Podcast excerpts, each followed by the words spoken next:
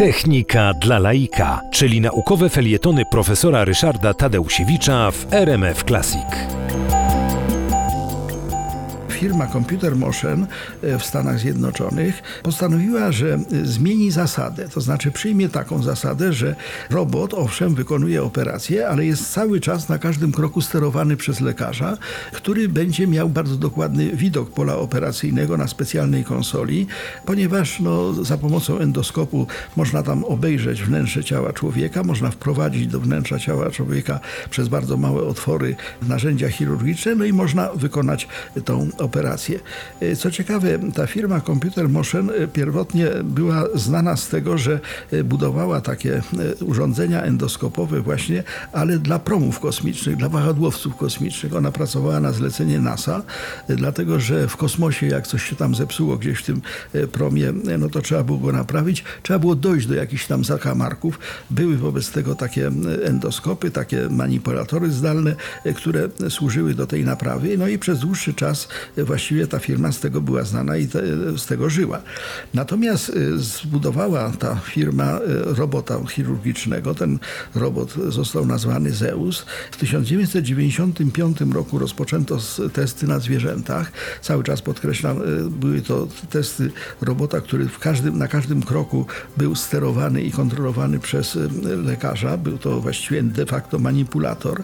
W 1998 roku firma Computer Motion uzyskała aprobatę instytucji, która dopuszcza różne procedury e, lecznicze i badawcze w Stanach Zjednoczonych, no a potem oczywiście na całym świecie. No i okazało się, że e, bardzo wiele takich operacji za pomocą e, robotów Zeus zostało wykonanych. Były to operacje bardzo udane.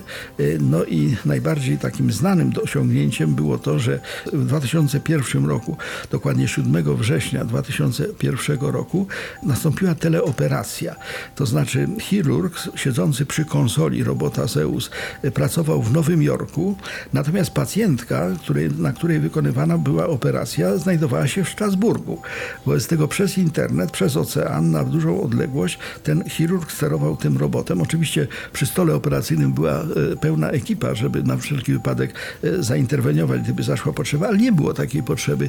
Robot wykonał całą operację do samego końca, udaną operację, no i wobec tego y, ta teleoperacja była pewnym przełomem. No, okazało się, że nie trzeba sprowadzać chirurga do, do pacjenta, wystarczy po, zapewnić połączenie internetowe, no i oczywiście mieć odpowiedniego robota.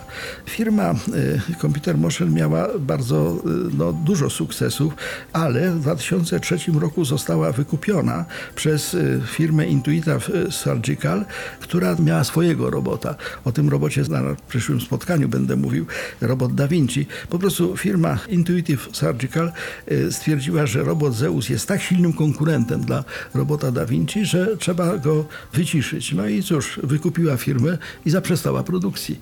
A następcą był robot Da Vinci. Ale o nim porozmawiamy następnym razem.